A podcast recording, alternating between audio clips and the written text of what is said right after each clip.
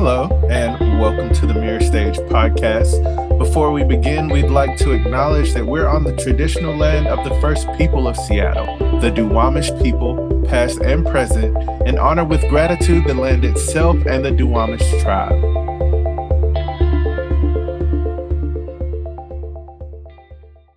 Hi, everyone. Welcome to the Mirror Stage podcast. I am Kiki. My pronouns are they, them. And I'm Ty. My pronouns are he, him. And we at Mirror Stage are a multidisciplinary performing arts company working in the Pacific Northwest. Here at Mirror Stage, we use the power of storytelling to challenge assumptions, bias, and prejudice, increasing equity and inclusion while encouraging more thoughtful reflection on today's issues. And today, our topic of our show is going to be our interview with Nikkita Oliver. So, Nikkita, whose pronouns are they, them, is a creative community organizer, abolitionist, educator, and attorney. They're working at the intersections of art, law, education, and community organizing. Nikkita strives to create experiences which draw us closer to our humanity and invites us to imagine what we hope to see the future. Nikkita identifies as Black, multiracial, queer, and non binary. Nikkita is the executive director of Creative Justice, an arts based healing engaged space for youth and young adults impacted by the school to prison pipeline and other harmful systems and institutions.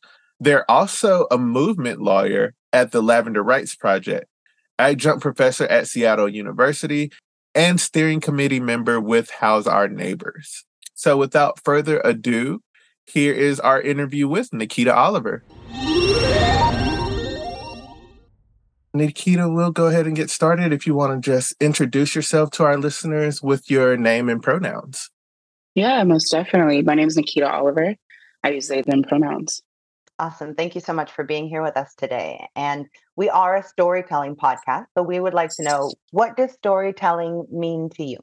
Yeah, I think storytelling is an important part about of how we maintain culture, of how we share collective lessons. It's an important tool, I think, for healing and transformation. It can also be useful for accountability. And so, um, as an artist, I really think of storytelling as a medium for engaging people around big and small ideas and holding space for each other and a way to transmit and share knowledge across generations. Thank you for sharing that, Nikkita. Uh, I completely agree with you, especially about um, engaging people. As an artist myself, I a lot. I spend a lot of time thinking about how people are going to receive the stories that I want to tell, and how um, and how I can change that and change my delivery or uh, my end to make them receive it better um, or receive it differently, not necessarily better. Um, but I know, like recently, I was writing a song, and the few people that I played it back for, they're like, "Oh, it's kind of sad. It's kind of sad," and I, I'm like, "Is it? Should it stay sad, or should I like change something about this to make people feel like less negative or less sad about it?" Um, so definitely, uh, I love the power of storytelling to be able to, um, for artists to be able to craft what they want to craft and. Mm-hmm give it to someone and they receive it um, any kind of way, a, di- a good way or a bad way, or just feel something. Though I think that's the the great part about storytelling is just making people feel something. Um, so, with that being said, Nikkita, what is your origin story?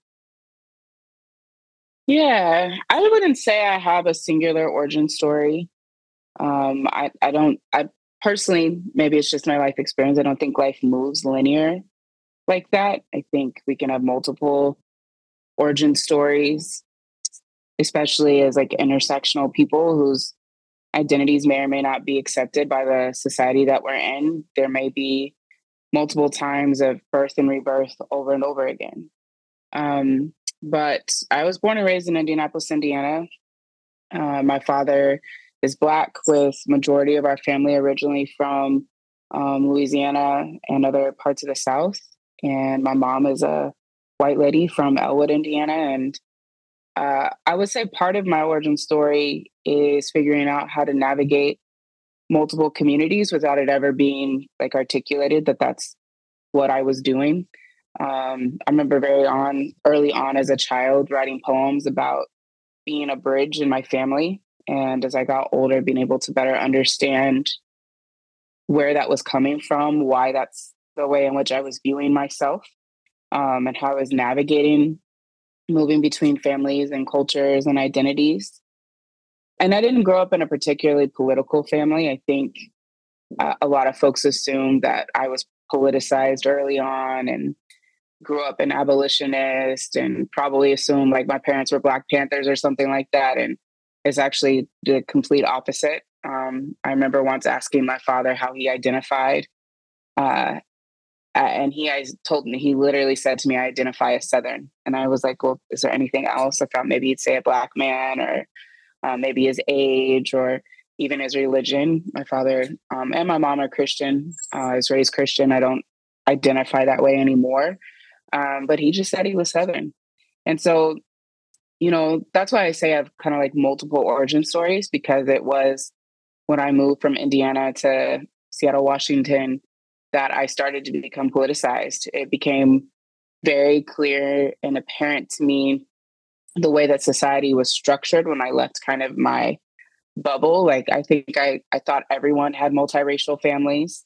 Um, that that's kind of like the way I saw the world as a as a child. And then when I moved to Seattle and I was going to Seattle Pacific University and I was one of very few black students and one of very few folks that had lived experience with having a parent that was had been incarcerated off and on and uh, one of very few that had experienced poverty or knowing what it's like to not have access to all the resources you need. It became very apparent to me that we don't all live in this world and so that that's we don't all live in the same we live in the same world but maybe not the same context. So at 18 i would say i rapidly politicized almost overnight in many ways and my first really deep organizing experiences were on my, my college campus, trying to get the student body, the faculty, the school to think about anti racism and uh, classism and gender. Uh, you know, I'm publicly now queer and non binary, but at that time, I went to a school that if you told people you were queer,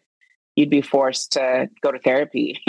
so, um, you know, I, would say over the last 37 years, there have been multiple points of huge shifts in my life that have happened all at once. And at the same time, I think my whole life has been building up to them. Thank you. And I liked what you said about this non linear idea because it is always changing and ebbing and flowing as you learn more about who you are and like how you interact with the world and how you see yourself in the world. Mm-hmm. Um, well, and this is so fascinating to learn about, like, just like I, I'm interested in learning more about in general how people are more intrigued and in, involved in politics as they go into school and as they like learn more about each other and like the people that they're interacting with and all these kinds of things. Um, I want to know more about like what inspires you for in, in all capacities in the work that you do and the art that you make like, where do you find inspiration? Yeah, I mean, at the root of it is honestly the the young people I'm around. Um, I started doing slam poetry because the youth that we were building with in the South End of Seattle uh, wanted to do an open mic, and one of my values as an educator is I'm not going to ask students to do things that I myself have not done or I'm not willing to do. And so, um, as they were planning this open mic and making flyers and how did they want their peers to be engaged and how could they get them excited? The young people we were organizing with were like but you've never done an open mic nikkita so like you kind of got to go fix that.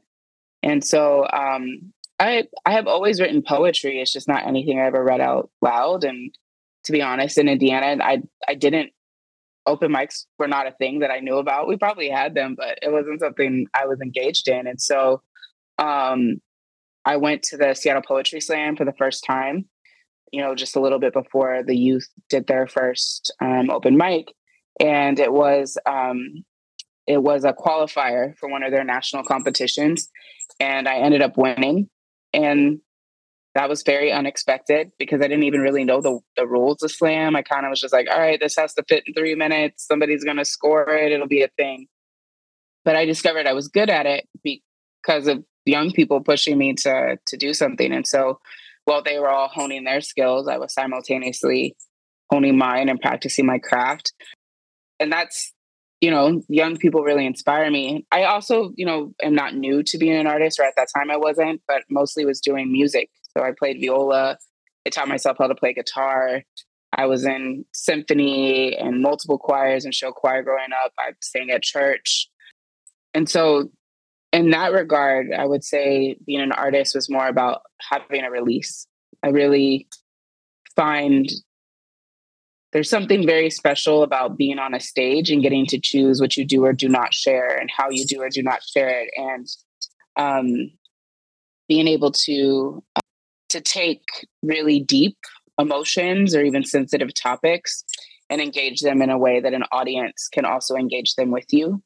Um, so while I would say young people are a deep inspiration for me, I think also being an artist is has been very much about my own survival and ability to process hard things and find my own resiliency. Um, and then a way to connect with people that to be honest as a young person i had more control over. I feel like young people don't have a lot of control over who they have to interact with what stories they're expected to tell what information they have to take in and i found performance art to be a way that i actually had a level of control over what i put out into the world and how i interacted with the world and so it also became a space of really understanding my own self-determination my own empowerment uh, and that's that's how I use art now. We we leverage it as a tool for healing and accountability, speaking truth to power, um, storytelling, you know, collective care, understanding, processing tough things, imagining the world we want to live in, learning how to use it as a tool of manifestation. I feel like those are all things that evolved out of needing to survive and then finding out that this is also a tool that can promote my thriving and what life looks like in the future.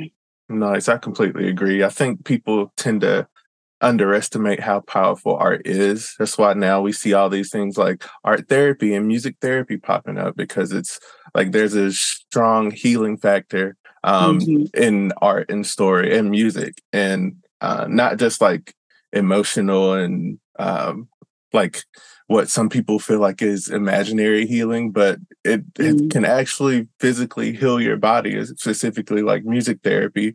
There have been people who have had these like uh, like paralysis issues where like the vibrations have opened up their their limbs and their um their body and it's helping them move you know um there's a deep healing factor um in art and I love the ability that artists have to um, really like tells stories. This is one thing that Mirror Stage does a lot, but take like a very deep, complex idea like racism or or gun violence and put it in a story and be able to entertain someone, but also give them this this deep takeaway um, that mm-hmm can can be life changing for a lot of people. Um, and to do it with youth, I can't imagine how fulfilling that is because um, they're just endless imagination. Um, and so, yeah, thank you for sharing that. It's awesome work. That sounds like you do. Um, and I want to know more about the political campaigns in Seattle and how those experiences have informed your ongoing work. Can you tell us a bit about that? Yeah, I mean, I, I would uh, actually probably reverse the flow. I would say it's my work that has in, informed political engagement. You know, I try to be real honest that I think this system is very flawed. I don't think we actually live in a democracy. I think in many ways we live in a corporatocracy and in and in an oligarchy. Um, and I have always viewed electoral platforms as an opportunity to elevate and amplify the work that we're already doing in community um, rather than the political campaign informing the work in community. So, you know, the 2017 campaign for mayor um, with the Seattle People's Party was really, we were looking at the city, we were post the 2016 Trump election and feeling like we didn't have a lot of ability to impact what was happening nationally, but had a lot of ability to impact our local communities. And a lot of the folks that were a part of that campaign and that planning committee were people that were already active community organizers, advocates, activists, artists, cultural workers, nonprofit workers who are already very deep in trying to develop community based solutions to the challenges that our city was facing. And so we we saw this big citywide campaign that people were really paying attention to. You know, uh, in a mayoral year, folks tend to be way more engaged in politics in the city, but we also did not see our community that engaged. And that is because most politicians don't actually speak to what's important to us. Or when it comes to the options of who we're voting for, it's like, do I want this terrible version of a thing or this terrible version of a thing? And so you know, we decided we would give electoral politics like an opportunity and see if we could leverage that platform, not just to win a seat, but more importantly, to politicize and mobilize our community to be organizing for the solutions that we want, because those are often, um, if ever, driven by politicians. Um, so we went through a really lengthy process of doing circles for months to even think about is this something that community that we're organizing with would want to do. And then we started um, collaboratively coming up with the names of community members that we would trust to run for office. And, you know, even though my name was in the list, to be quite frank, I didn't want to run. It's like, I'm happy to support someone else. I'm down to be your scheduler, write your emails, give you talking points, show up places, be your bodyguard, bring you food, whatever you need. I'm down to do it. Um, but the the community we were organizing with when we went through a process of voting and we knew we could really only effectively run one campaign um, i was selected by folks to be the person who represented our campaign in that 2017 mayoral election. And i think what was really powerful about that particular campaign is we were not focused on winning as much as we were focused on how does the wind extend beyond the seat because we have seen many people get elected to public office and they end up changing more than they change the office itself. And that's usually for the worse. But I, I think what became very dynamic about that campaign is much of the city started to galvanize around it. There was a lot of excitement about the potential of having candidates in office who were birthed out of movement, who were deeply connected to grassroots movement, who are not just simply physical representation, you know, because I'll be the first to tell you all my uh, skin folk are not my kin folk. So don't vote for me just because I'm black and queer. Um, vote for me because I also have the analysis that, you know, or the theory of change that that will actually get black folks liberated and support indigenous sovereignty. And so I think people started to see that that reality could be like practical like it could be a practical thing that happens. Um and while we didn't win that campaign uh our campaign continued to shape the election for the rest of that cycle. And then mayor durkan who ultimately won she could not escape uh, the the narrative, the organizing, the work that we were actively doing, and that's for me what made the 2017 campaign so successful was that it became also a tool for narrative building and narrative shifting. It became a tool for accountability and building power. And it did not become just about one person. Um, and we did attempt to afterwards develop the Seattle People's Party, and I think learned a lot of lessons out of that, uh, just about capacity and how hard it is for Black, Brown, Indigenous, queer, and trans people, low income folks, disabled folks to be able to like build this infrastructure when we don't always have access to the the time and money resources to make that a reality. So I think we learned a lot of good lessons from that as well.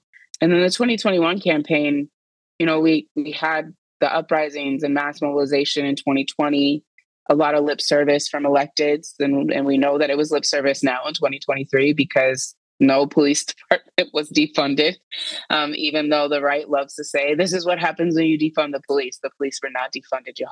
Um, this is what happens when we don't actually follow through on things we say we're going to do. Um, and so that campaign was very much a, a response to wanting to continue to galvanize community towards an abolitionist vision. And what would it look like if we could um, leverage an electoral process and electoral seat to mobilize and galvanize um, people towards those solutions. Um, and and I really want to just hold that I don't think that winning that election would have somehow meant we defund SPD by 50% and that those dollars would be invested in Black community. But it would mean we'd have an additional foothold into the, the processes that can make that a reality. The truth is, I think what we've learned is as having as much community-based mobilization, uh, having folks organized, making sure folks are politicized is key to seeing something like a run for office be more than just a run for office. And so, really turning our attention towards organizing and educating our communities. Um, but that being said, I feel like that run for office did help us have a lot of tools and information for the initiative that we ran in 2022 to make social housing a reality in Seattle. And that initiative was then won um, and now we're in the process of implementation. So I, I constantly come back to asking myself, you know, what data, what knowledge can we gain from using electoral platforms to make the other areas of our work more of a reality? So we learned a lot about voters and what they care about. 46% of people who voted in that election did vote for an abolitionist um, in our race. And I think that that is uh, significant and it says a lot. So, yeah, to go back to your original question and me using a lot of words, I would say that those political engagements are what is are informed by the community work. And I think that's where most politics goes wrong is that we think politics informs what we do in the community. And I wish more folks who ran for office actually built deep community relationships before they hopped into races because it makes such a significant difference about who to, who ultimately ends up voting, what they're voting on, what is the conversation that election cycle, whose needs are being amplified, how are we thinking about those needs, um, how are we thinking about the possibility of transformation um, as opposed to just you know regular old representation, which has never served Black community. Um, I, I think coming from that place of being deeply community rooted uh, allows us to use the tool of electoral platforms much more effectively for like our ultimate vision of abolition. Thank you for sharing. It's so interesting to like hear kind of like you're discussing your journey through all of this. So I guess I do have a follow-up question. Um, would you run again for a, a different or like where where do you see your political career i guess like moving forward? And i understand that like uh, obviously this can change. Like i'm sure there are some days you're like i want it i want to like do this and some days you're like nah. But like i guess today what are you what are you feeling? Yeah uh, today i feel like absolutely not. Um you know to be like just like 100 the 2021 election was like very traumatizing. Not because we lost, but so my father passed in December of 2020. And then uh, by January, folks were trying to figure out was I going to run? And they most folks thought I would run for mayor again. And entered into a process with folks that I organized with and trust to determine if me running for office again made sense. And so I you know, went through process, sat with folks. We went through like an internal vote where everyone was in favor of me running again. And to be honest, if I had not been in the fog of grief, I maybe would have said no. And that maybe shocks people, but 2021 was just like, I, I think that, so this is all in hindsight, but just like the attacks, um, whether those were through mailers or websites people made about me that were just like categorically untrue. Or um, after the election, I had three or four stalkers that were coming to my home, coming to my job. Um, I regularly had people trying to get me fired from jobs that I had, not because I like done anything that warrants getting me fired, but because you disagreed with my political position, which in my mind is a is a very like rooted in human rights. Like I, I don't think housing for all is that radical. I don't think decommodified housing is that radical. I don't actually think restorative justice is that radical. Um, I don't think assessing how much we spend on policing and prisons and prosecution and asking ourselves, is this actually getting us safer communities? We know the answer is no. Um, I don't think that that's that radical. I think that those are like really important assessments of whether or not our solutions to human suffering are are not working? And I think the answer is no. Um, but that, I mean, people calling my phone, folks looking up my family's addresses, people threatening me lasted for a pretty significant period of time after the election. And um, when you lose an election, everybody kind of disappears right after. They're like, oh, you lost. Like, and so there wasn't a lot of support to navigate um, the stalking. You know, like I'm obviously not going to call the police. uh, they, you know, not only would they laugh at me, but also it's not a system I feel safe with. Um, and I'm not a wealthy person, so it's not like I can just up and move every time someone finds my new address or put in place significant security measures. So there was just like a lot of personal sacrifice that election that I didn't know when we announced was going to be where I was when we got to November. What I will say is though that I did find like really important about that election was both Nicole Thomas Kennedy and I were in the general election, both very publicly abolitionist. And you know, as I said, a very significant portion of voters who voted voted for like very bold abolitionist policies. And so um despite like how traumatic that election was and the conditions we were all under, like the pandemic was at its highest point. Um, we were seeing so much backlash towards Black Lives Matter.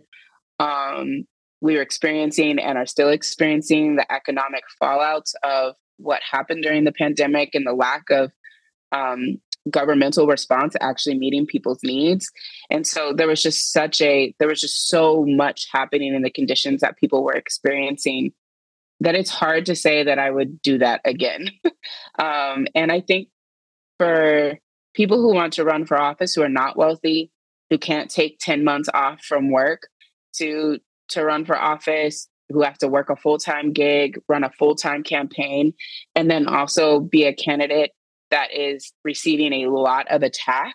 I just really feel for people. I wish as a community we had more infrastructure for care um, for two reasons. One is I think you can fall into a savior complex if you don't have the right accountability and community to make sure you remember like this is actually not about you, this is about us. That's the first part. The second piece is just like when we put people out in front in that way, and we know that we're fighting a white supremacist, classist, uh, homophobic, transphobic system, then we also need to make sure we protect people because ever since that election, I have been fighting my desire to just like close up and hide and protect myself. Um, and that is not something I want other people to experience because it, I think internally it was very devastating for me. Um, and ultimately, I ended up moving away from Seattle because I could not feel safe in Seattle so I, I think that in the long run, if we're going to keep running folks for office, uh, that we want to push these kinds of like policies forward and be true to what we know our communities need, then we need to have plans for how we keep folks safe and protected so they can stay where they are and can can continue to be a part of the ecosystem. So it's just something I'm processing and um, wanting. I, I want us to be able to engage in this level of organizing on all sides, and I want us to be able to keep each other safe. Yeah, thank you. Because I, I wondered too. I was like, I'm sure there's a lot of differences between the the two campaigns, um, but especially like 2021 is like in the in the thick of it with everything that was going on politically and all the conversations that were coming up. If you're enjoying this podcast and would like to support it and other Mirror Stage programming, you can make a tax deductible donation via our website, mirrorstage.org, or text Play It Smart to 206 888 6477. That's 206 888 MIRR. You are no longer based in Washington, correct? Or if that is also information you don't want to share on here, I understand that as well. No, you're good. Um, I live in the Midwest, but I work in Seattle. So every, I'm kind of like splitting time, which, you know, the other part of this is like our families have suffered so much in the last few years, like Black and Brown people's families, Indigenous people's families. And the other thing I realized is I was so far from, from, from my family when my father passed that I didn't get to be present the way that I wanted to be for us to like grieve together. And then that next May, my cousin passed. And that next October, another cousin passed. And then this past October, my aunt um, passed after a 20 year battle with cancer. And so it, it also became really apparent to me that um, I wanted to be able to show up for my family differently. And so uh, part of moving was like both safety, but also just like I'm 37. my elders are getting older, and it's now my time to be participating in elder care. And um, so I split time so that when I'm home, I can be present with my family and contribute to like our family's ecosystem and our health and well-being. And then I spend a few weeks every month in Seattle continuing to help build up creative justice with the the, the short-term goal of eventually replacing myself here, but doing it in a way that doesn't leave my team, my family at Creative Justice feeling like I was just like, bye y'all. Um, you know, we've built a really beautiful community here. And I want to steward that transition as best I can while also holding like I have I have other responsibilities too. And um, honestly, getting to be a part of my supporting my aunt during her transition was as hard and as devastating as it was, it was also healing because I didn't get to be present with my father in that way. So, yeah, life is just always so much more nuanced and full of many, many things that impact our decisions. And I think when you're public, uh, like I have been for the last five years, uh, people kind of forget that you also have all these other human things that have absolutely nothing to do with running for office that are simultaneously happening. And so, um, yeah, I split time and I I I feel like I have a renewed appreciation for the Midwest. You know, Detroit is very black, and there's something very lovely about going to the grocery store and seeing black people, going to the airport and seeing black people, being at the gas station and seeing black people, being at the park and there's hella black people. Um, I feel like for me that was just like living in Detroit uh, was a really beautiful time and a way to transition from Seattle back into really being in the Midwest. Thank you. Well, and I was going to say this actually does lead us to some more conversation about uh, creative justice. So, can you tell us like what what it is, how you got involved, how your role has kind of like shaped shifted throughout your work? Yeah, so I started with Creative Justice in 2015. Um, the organization was sort of founded in 2014 with a um, team of artists, community members, young people impacted by the juvenile criminal punishment system, one public defender, one judge, and one, one prosecutor. And the org itself really was birthed out of the No New Youth Jail movement. So when the county voted to fund the new uh, youth jail, the county was also required to give 1% of the capital funding towards public art. And usually that art is like a mural or a statue or to be honest, sometimes things that pop up in our communities that we're like, what the heck is that? Um, and so these uh, folks at 4Culture, um, two women, uh, and I'll be specific, two white women who had been doing some No New Youth Jail organizing, were like, what if we used a portion of this money to do something innovative to actually maybe fund a solution to the school to prison pipeline or at least seed it? And so $250,000 of that money was used to seed the initial process and then a portion of our initial funding. And in that first year, I was still finishing law school, um, finishing my master's of education. I kept getting like this job announcement. People kept being like, you should apply to be a mentor artist. You should apply to be a mentor artist. Like they're wanting to stop putting kids in cages and using art to do that. And so I applied. I didn't expect to get selected. Um, but I was hired as one of the first four mentor artists for the founding year. And my session was the last session of the year. And um, in 2015, there was a King County Council member that desperately wanted to shut our program down. So they sent a staffer out to see the Community Action Project, which is young people's final presentation at the end of a session to show the art that they created, to tell stories that they want to tell, and this, um, the staffer that came, the legislative assistant, ended up in tears by the end of this, the young people's presentation. And came to me was like, I was sent here to try to get information to shut y'all down. And all I can do is go back and talk about how transformative what y'all do are doing with young people. And so after the end of that session, um, Aaron Counts, who is the lead engagement artist, invited me to join the team as the advocacy director. Um, I had just gotten my bar card by the time we finished um, that session, and he thought it'd be good to have a lawyer on the team. And so that really that set off my journey. And so um, became one of the few we were only two full-time staff members at that time.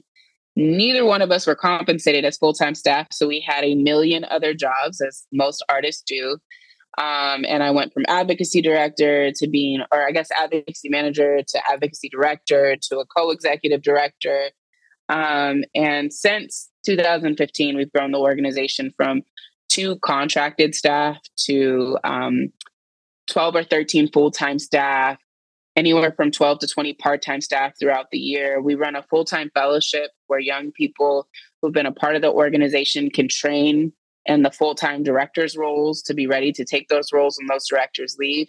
And we've been able, able to really like dig in deep to our commitment that in a few years, this organization will not be run simply by folks who have been impacted by mass incarceration, but it will be run by young people who have been a part of the organization.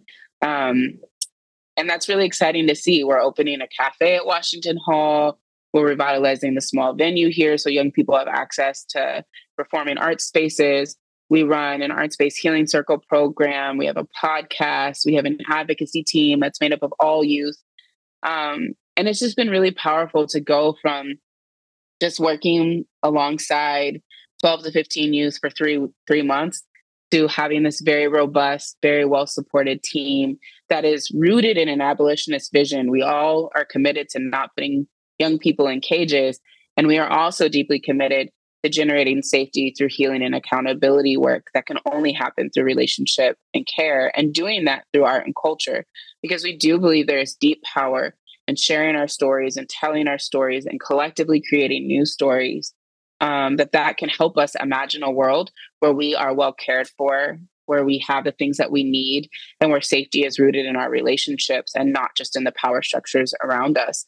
And while right now that is our imagination, I do think through doing this work and building up our skills for restorative and transformative justice, we can make it a reality. Um, so yeah, that's creative justice. I'm I'm now the ED, um, and we are slowly moving towards uh, transitioning me out and hiring new co-EDs, but wanting to do that in a way that the team feels really supported. When I became the ED of CJ, I didn't have a, necessarily a lot of support, and to be quite frank, didn't really know what I was doing. Kind of had to just like figure it out. What does an ED do? I have no idea. I think it involves money, um, and I want the next set of leadership and creative justice to have the training and the support that they need so that they can hit the ground running, be less stressed, and like know that the community has their arms wrapped around them.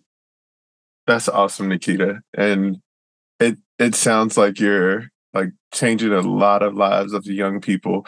And uh I love the idea that in the future, you know, all of the organization will be run by people who went through the program. So we'll know like even even more so what you know people in positions that they used to be in will need and how to best help them. Um, it's an incredible idea. And i love that um, the women at Ford, Ford Culture um, had the idea to you know do something innovative. A lot of times we always look like inside our community but there are a lot of um, ad- advocates who um, aren't necessarily part of our community who want to help and um, are not like like everybody else. I'm I'm from the South too, so I tend to have a um, an idea that white people don't want to help black people, just like as the default, and then something else will happen where I'm like, oh, okay, they're an, they're an advocate. When it should kind of be the reverse, kind of ex- expecting people to be advocates, and then when I realize they're not, then moving on. But um, but I love that. And you kind of mentioned the cafe, but um, we we know that y'all have been working with Black Power Unlimited um, to create the ca- Creative Cafe. Can you tell us a little bit more about um, that partnership and uh, what you guys, uh, what the next steps are for the project?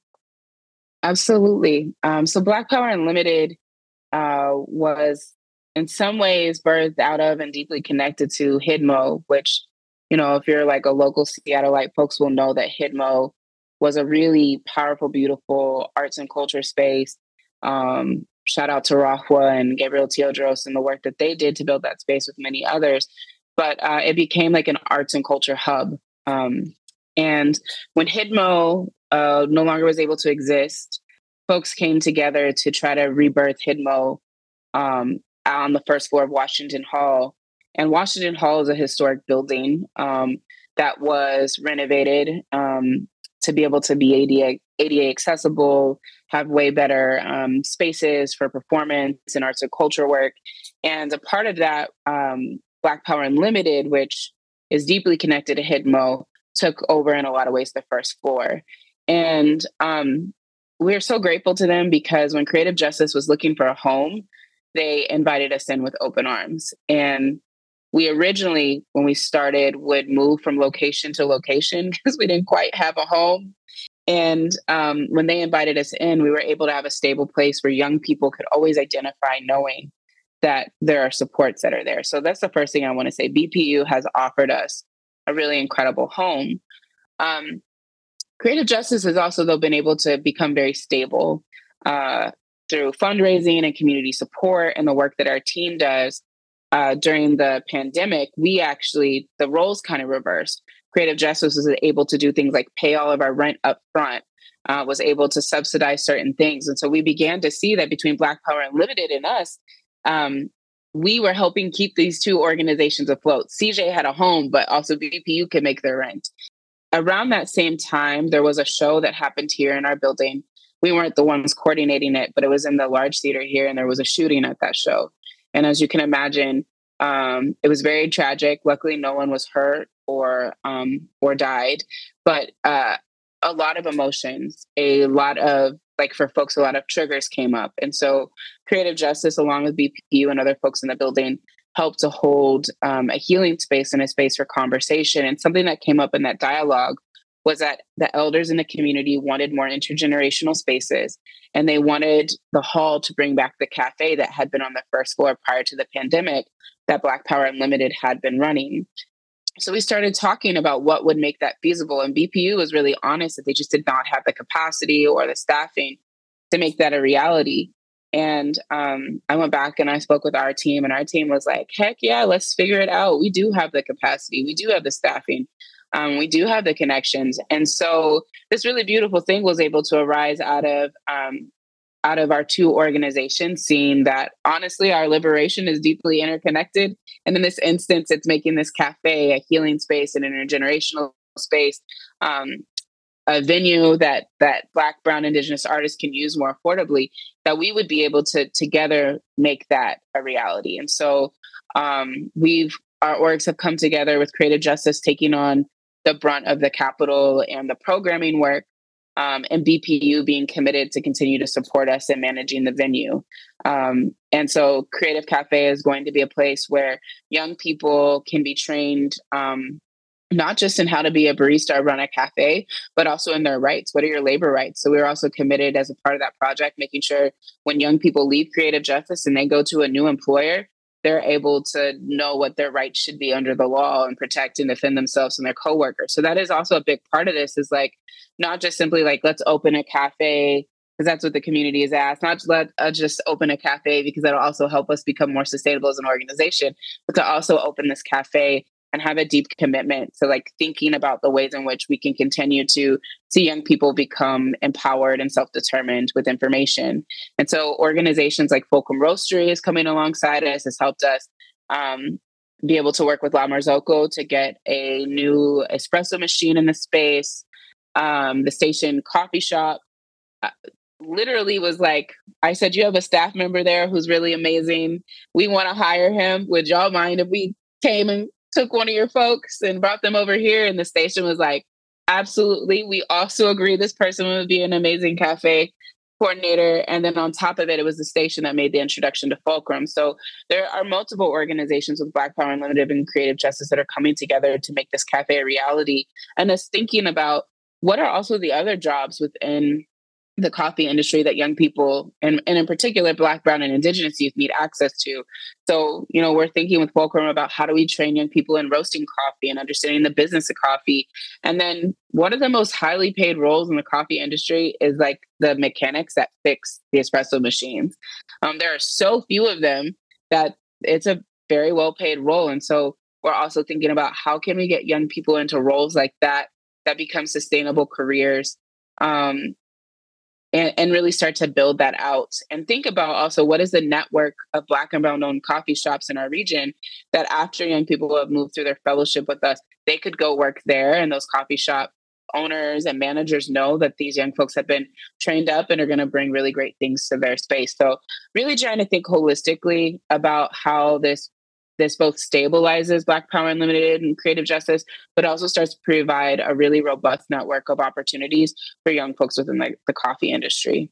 It's just such a Pacific Northwest like thing. Black think it's just like the coffee aspect and just like how can we use that and utilize that like on a wider scale and a wider benefit. And I just I love it as a big coffee snob. I I'm here for it. Well, come through. We'd love to serve you a cup. We're going to be opening in January, so sometime around MLK Day weekend, uh, and it should be very good coffee. We're so excited about what the roastery is doing for us.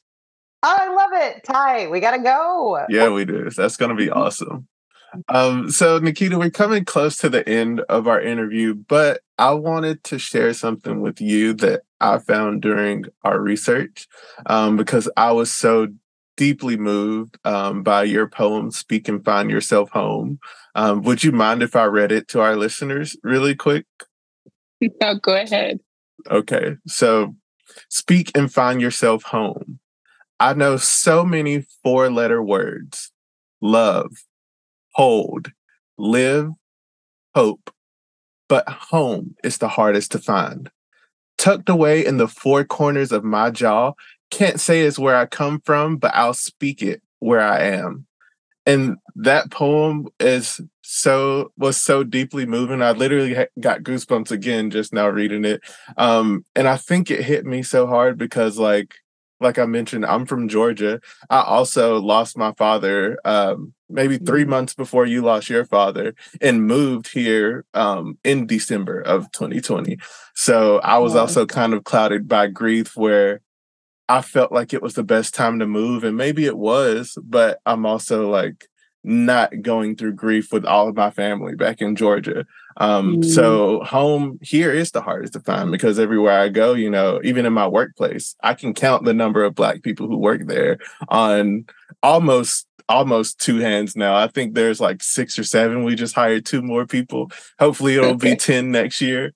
Um, but that poem was so deeply moving. And I just want to know if you have another um, another poem that you would like to share for our re- our listeners, or even if it's not a poem, like anything that um, you would like to share, just to have that artistic release on this platform while you're with us. Oh wow! Thank you for that. Uh, thank you for the that the space and the offering.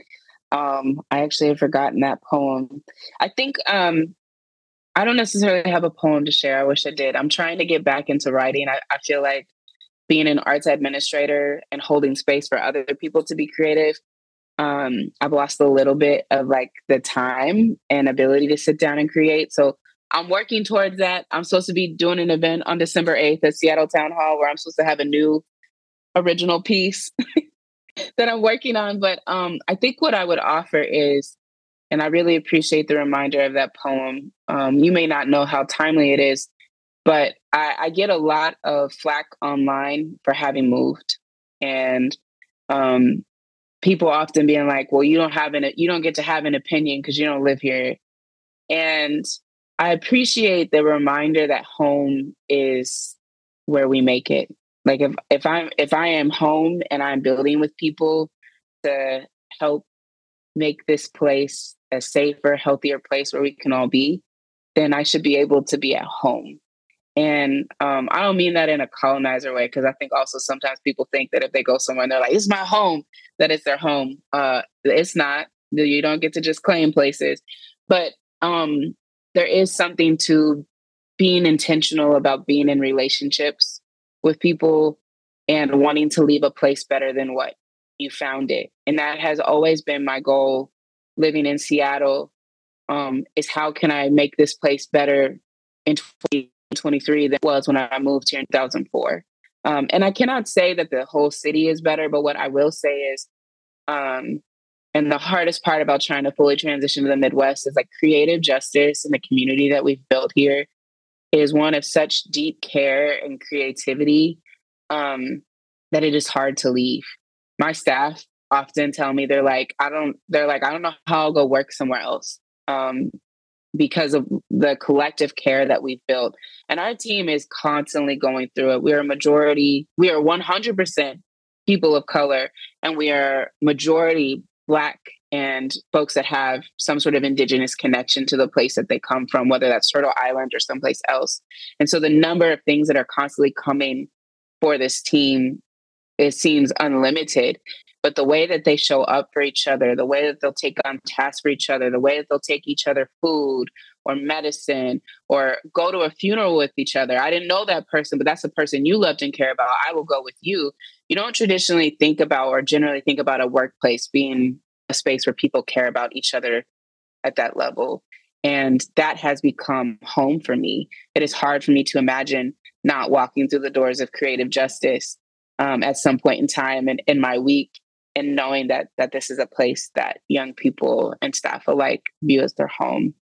Um, and I think that for me as an artist is maybe my most uh, important artist artistic uh, contribution to the world. Like if generate if helping to build and hold this space where people find so much love and care could be viewed as an art piece that is an art piece i'm really proud of and feel so deeply grateful to call our team home that's incredible thank you nikkita i think that was that was even better than poetry for sure um, so we have reached the end of our lovely conversation. Uh, is there anything else that you would like to share for our listeners, like any upcoming projects or initiatives, or um, anything that you're excited about that you'd like to share before we let you go? Absolutely. I would just love to encourage folks come through the Creative Cafe. Uh, we will have a monthly open mic ran by young people called Dripped. And, um, you know, really wanting to there was a point in time in the city when we had like free open mics everywhere. There, like any night of the week, you could get on a mic, um, and you could be with other creatives and community.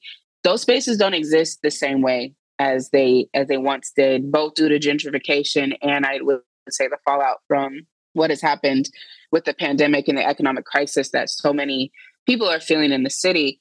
And we want to be able to like reground spaces like that. And do it in a way that's affordable and accessible to our community. So I also want to say if you're an artist, um, if you're a queer, trans, black, indigenous artist of color, and you are looking for an affordable venue to be able to put your art out into the world, come talk to us. We want to be able to build with with folks. And um, I, I personally know how much having access to those spaces can transform your future ability to be a creative in the way that you want to. And we want to be a place to offer that. So, January, the cafe will open, and then we'll spend the beginning of next year revitalizing the space to have new lights, new sound, uh, better electrical options, acoustic treatments, so that people can have small theater spaces to come through and practice their craft, to tell their stories.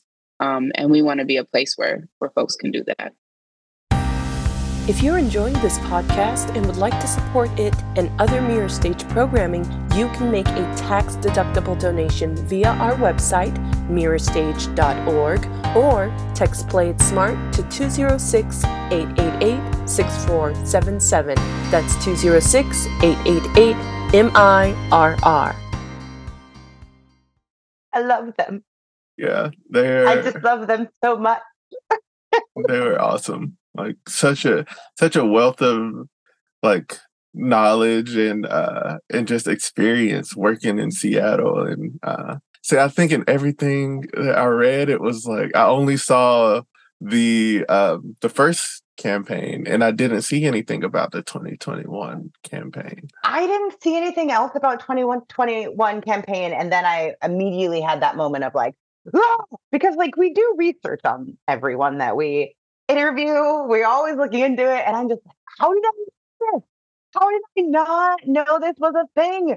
So I'm glad that they kind of like chatted about that a little bit so that I could ask that follow up of like, well, would you do it a third time? Yeah. Or like, what did that look like? I didn't even get to ask them too, because I was like, you're gonna write a book, right? Like you have to write a you have to write a You book, right?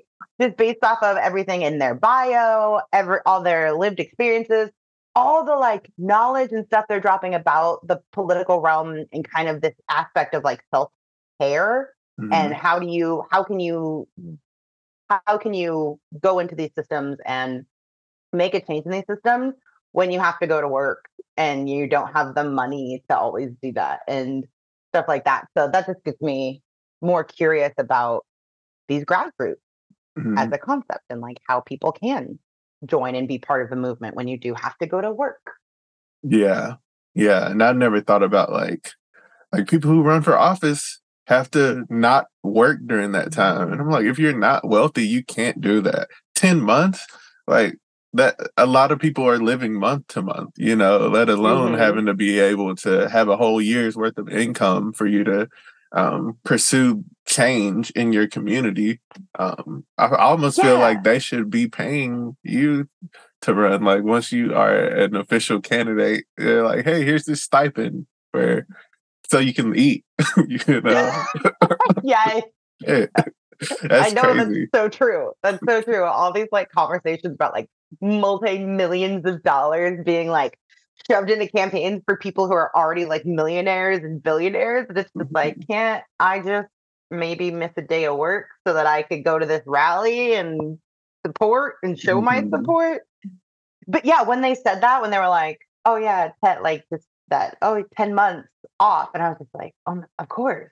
Like, of Yeah. cour- you can't be like, oh, I have to go to work or I have to pick up my kids from school. Just like all these things that are affecting everyday people on that same scale that are being the ones who are out there voting and doing all these things. Ah, everything seems unattainable. But when they spoke about it, I was just so moved and like, oh, people can do this. There can be change. Yeah, if you prepare for sure. and have Everyone support. needs a budget. Yes, everyone needs a budget and savings. That's what the big takeaway from this. Mhm. Self care and savings are important. Yeah. But um when Nikkita was talking about their dad identifying as Southern, I was like, that makes sense. And that's a whole like thing of intersectionality because Southern can mean like, especially if you're a, a black and Southern. And that's like, okay, that includes probably Christian and then like country as hell, and then like a bunch of other things that just come um with living like well being born before the 1970s in the south as well i think there's like a a stark like difference from even my mom being born in 60s and then some of my like um older cousins who are close to my mom's age but like a decade apart. It's like a completely stark difference like the difference between going to an integrated school and a segregated school almost like um they just don't really see the world different but they kind of navigate the world different and um I, I especially in the south like a lot um, comes with that uh and it's very interesting that that's just like how her dad identifies i feel like i should start taking that like I identify as southern you can hear it in the twang When they when they said that, I was like, I wonder if that's how Ty identifies. I think I was just like, I wonder. If, I it's just interesting to hear people kind of talk about when they when asked like, oh, how do you identify? Like what comes to their brain for what an answer would be. And I'm sure that that is exactly like you're saying. It depends on region and like year of birth and stuff Mhm. like that, where you're just like, oh yeah, all of these different intersectionalities are going to have an effect on how you answer that, and like how you answer it tells it, it tells the person a lot. I feel like it tells the person a lot about you. hmm It definitely does. So I think like if someone were to ask me how I identify, I would probably immediately go to like a creative or an artist because that's just how I like every time I see something or anything I, that moves me, moves me in a creative way. So I think that that's kind of the lens that I've grown to see the world through. And being Southern um, is probably like the third or fourth thing after like it's like artist, black, probably Christian first actually, because I am you know probably um very religious internally. I don't really even go to church, but I have a close relationship with Christ, and then it's art for me. Um, and then I think like black and southern, all that kind of falls to the wayside because it's like a, it's become more of a superficial thing to me. Um, especially mm-hmm. being in Seattle, not around a lot of black people. It's like not something that uh, immediately comes to uh, my mind now. Sometimes it is like when I'm the only black person at uh, at Safeway, but other than that, uh, it doesn't really come to the forefront too too much. Um, I also did not know that they were connected to House Our Neighbors. And listeners, if you remember, go back like five or six, probably more than that episodes. Um, we got to have a conversation with some representatives from House Our Neighbors uh, before they passed the social housing thing. That was kind of something that they were uh, working towards. And they were able to get that pass. Uh, so when Nikkita mentioned that, I was like, oh, shout out to house Our Neighbors uh, because social housing is a huge issue. Not a huge issue, but a huge solution to a huge issue um, that is plaguing a lot of our communities in Seattle, in um, particular, with the tent cities and everything that seems to only really be getting worse. They've I've seen some um, like start to move up this way now. I haven't really seen them in Lynnwood, but there's like a few places where these um, more than two or three people are grouped in tents living outside. Um, and I just think social housing is a, a, great solution to that. And it's cool that Nikkita was involved with them. Yeah, it just seems like Nikkita has so many things that like different things they're working on. And like from their bio, it's just like, wow, you have so many different interesting ties to different communities and different organizations that are making phenomenal social change across many different kinds of realms like from these political ones to like housing i guess it all kind of ties in the politics but from the political realm to housing realm to like education to law all these different things yeah and i i didn't read they opened up for public enemy I had questions. I was like, listen, there's nowhere to be like, tell us more about Chuck D of Public Enemy and why you were like opening for them. I need to yeah, find this Breakfast wild. Club interview that That's literally what I'm trying to find right now, too. I'm like, they were on the Breakfast Club. I thought I've seen every episode of the Breakfast Club, but only this year, probably.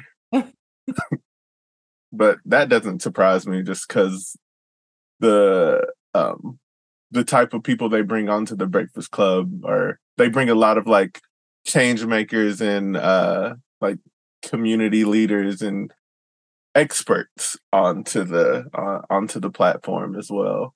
So that's really really awesome. I had no clue. There were so many follow up questions I could have asked them, but I was like, oh, they're giving us so much. I just want everyone to go to listen to this episode and reflect yeah. internally and with other people who have listened to this episode. I just feel like I'm kind of like I feel like I should have asked because I I get what creative justice does, but I'm like, how do they do it? Like, do they just uh, they just get the kids out their situation and put them in these programs? Like, I just I'm so curious. I th- and I think I have to see it in person because yeah. I don't think any kind of like explanation or like thing I can listen to will tell me um like will give me a, a, satisfaction to know how this works without me seeing it from the inside. So we're definitely gonna have to um, pull up on them. Agreed. Well, I want to hop in. I think that takes us that does take us to our call to actions, which is like people can learn more about creative justice and the work that they do on their website, but also there there's like a form on there that people can like fill out if they want to be a part of it and they want to be one of the artists that is either like working with individuals or that want to like as a young person who wants to like be working with artists in some capacity. They can also apply. Um, and I think it'll give everyone a good idea about what it is and like how to get involved. Cause it seems like too, kind of tie like what you're saying is it's like that seems like a great place to like harness skills, but as well as like the skills that we have of like teaching or helping or just being mentor in some capacity. Like how can we get involved? Mm-hmm. Yeah. How can we help and also, you know, receive uh, from being around the creatives and the youth. Um, so yeah, go check out our um, our show notes for the link to Creative Justice's website. We'll also provide a few links um, to all the amazing writing and poetry that Nikkita has done, including the poem that I read on our episode today, Speak and Find Yourself Home. Yeah, and everyone go to that opening of the Creative Cafe. I am very excited about this as a concept and I love this idea. So, like, maybe we could collaborate with them in the future and what we're trying to do and how we're trying to be a part of the community. Yes, for sure. And you can also go learn more about the No Youth Jail movement that Nikkita discussed in today's episode. And then our last one is just a reminder that we have an episode about the House Our Neighbors project. So we will keep a link in there in our show notes so you can go hear that interview as well. Um, so with that, thank you all so much for listening. We're looking forward to chatting more with you all soon. But until then, share this episode with your friends and let's keep this conversation about how art can be used as a tool. Take care, Seattle. And sweet dreams, Seattle. This program is supported in part by a grant from the Washington State Arts Commission and the National Endowment of the Arts. We would like to acknowledge that we are on the traditional land of the first people of Seattle, the Duwamish and Coast Salish people, past and present, and honor with gratitude the land itself and the Duwamish and Coast Salish tribes. If you like what you've heard and would like to support this podcast or other Mirror Stage programming, you can donate at our website, mirrorstage.org, or text Play It Smart to 206 888 6477.